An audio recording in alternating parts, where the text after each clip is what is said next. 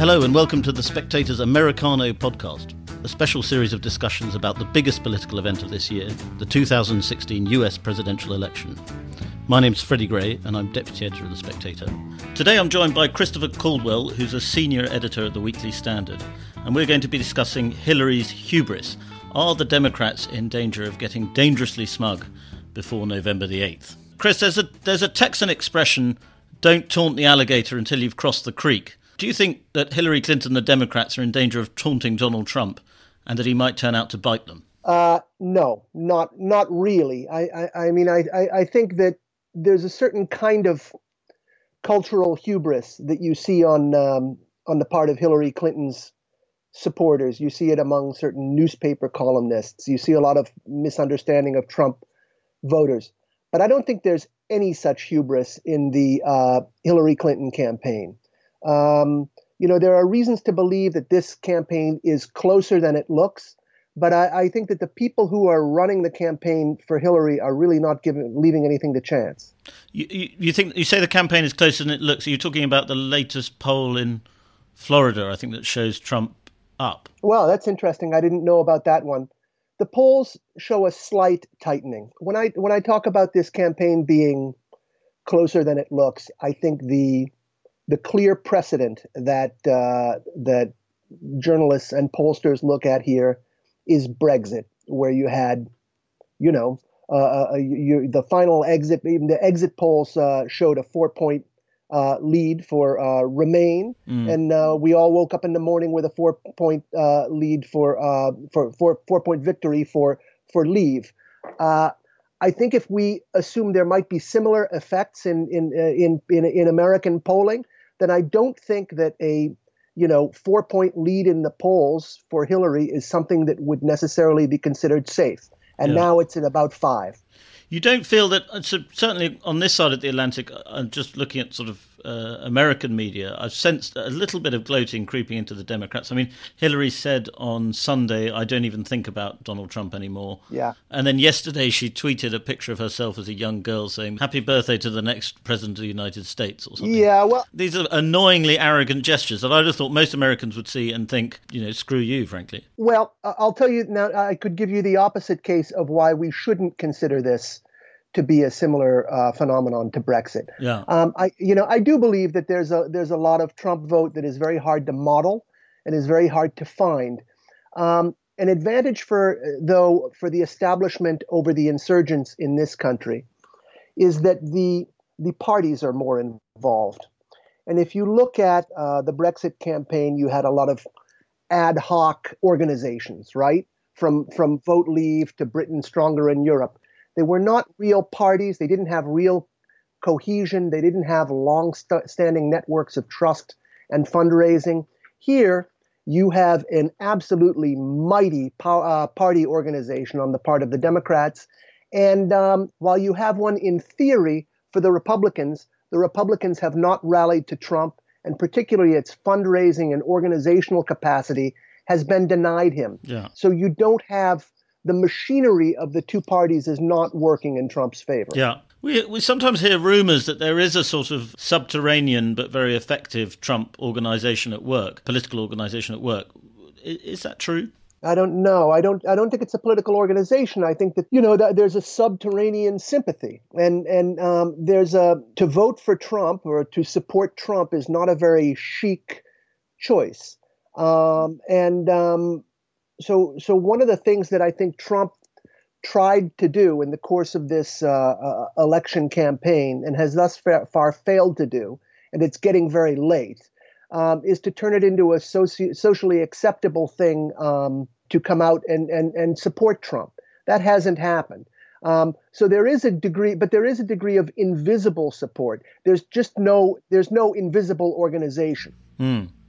And, and, lurking alongside all this is is the WikiLeaks scandals, which sort of every day something comes out that in another election year you'd think might be a, a sort of election changing event, but actually ends up disappearing and, and, and not really counting for anything. Do you think the do you think a WikiLeaks revelation could yet swing this this election? Well, it depends on what that um, what that revelation is. The way it stands now is that um, that the Clinton campaign has very successfully sold the story that WikiLeaks is just an arm of um, Vladimir Putin's uh, secret service, and I don't think that there is. Mm. I don't think there's any evidence of that. I don't. I'm, I'm, not saying I believe it. I'm not saying I don't believe it. But basically, all we know about um, uh, WikiLeaks, all we know about the Russian involvement in hacking, is that certain hackers with uh, Russian IP addresses got into the electoral rolls of the state of Arizona.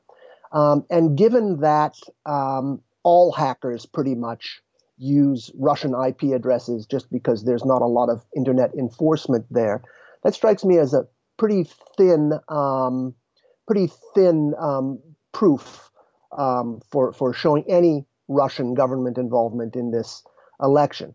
And that comes together now with um, uh, with the fact that this election does truly pit the um, you know the establishment uh, an establishment candidate against an anti-establishment candidate.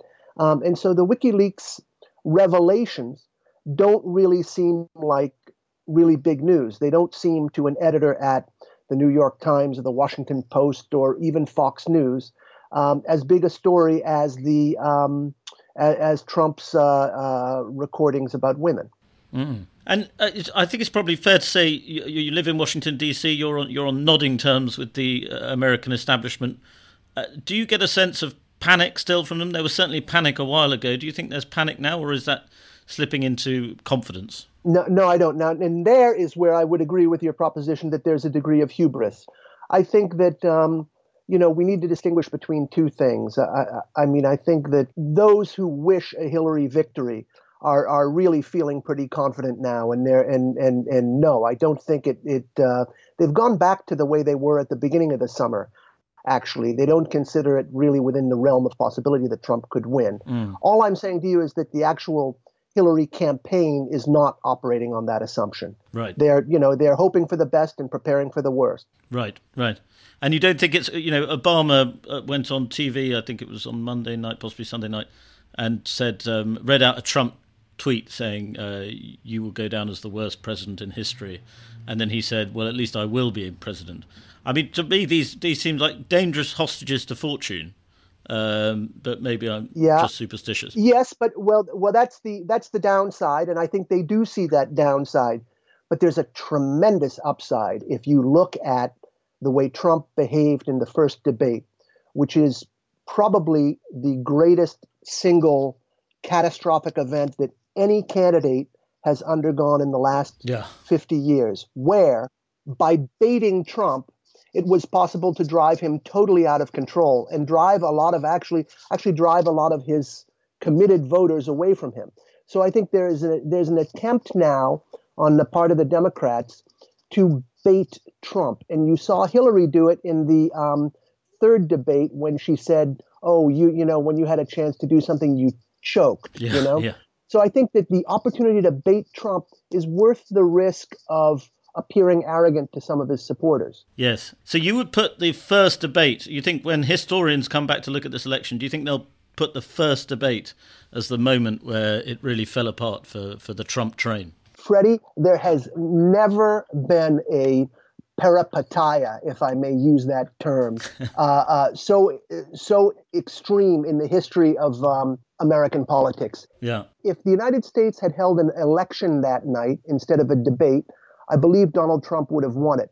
If you go back and look at what Nate Silver of 538, which is really it's a he's a very good you know middle of the road analyst of polls, very Clinton sympathetic, but I think he plays the the numbers straight he was talking about the collapse of Clinton um, advantages in all the swing states. And I think that the entire momentum was shifting towards Trump. Trump basically had to stand up on stage that night and just show uh, the country that he was a relatively normal human being, and he failed. Yeah. And, and then, of course, the tape, there was a sort of one two punch because then the tape came. Well, there's a, a couple of things happened as a result, okay? And first is the direct result is that a lot of the conversations that you would anticipate happening the following day, which is suburban housewives coming into their jobs and saying around the water cooler, you know, actually, a lot of what that Trump says makes sense. Those conversations didn't take place. but there was something specific that happened that night too. And when we talk about Trump collapsing, we tend to assume that that means behaving in a in a kind of out of control, dangerous, menacing way. But if you actually watch that debate, the greatest weakness he had in that debate was he looked ill prepared. And because he looked prepared, ill prepared, he looked weak. Um, he looked extremely weak. He looked like he was being led around by Hillary Clinton. And for a guy who'd said that the essence of being president is being a tough negotiator, that was fatal. And and there was a specific thing about about the, about the women. Hillary Clinton began to t- attack him for his uh, attitudes towards women, and even though he had a great deal of ammo with which to defend himself, specifically Bill Clinton's behavior towards women in the White House, he didn't do it. And I think that that left the Clinton campaign with the impression that he could be attacked with impunity without, you know, without the risk of any damage on the Clinton uh, campaign's part, and that's when I think they brought out those tapes. But the very, the, I mean, the very fact he was so unprepared for the first debate. Does that suggest at some level of his rather bizarre psyche that he he didn't he's never actually wanted to be president? You know, that's an that's an idea that has accompanied Trump every single day of the c- campaign.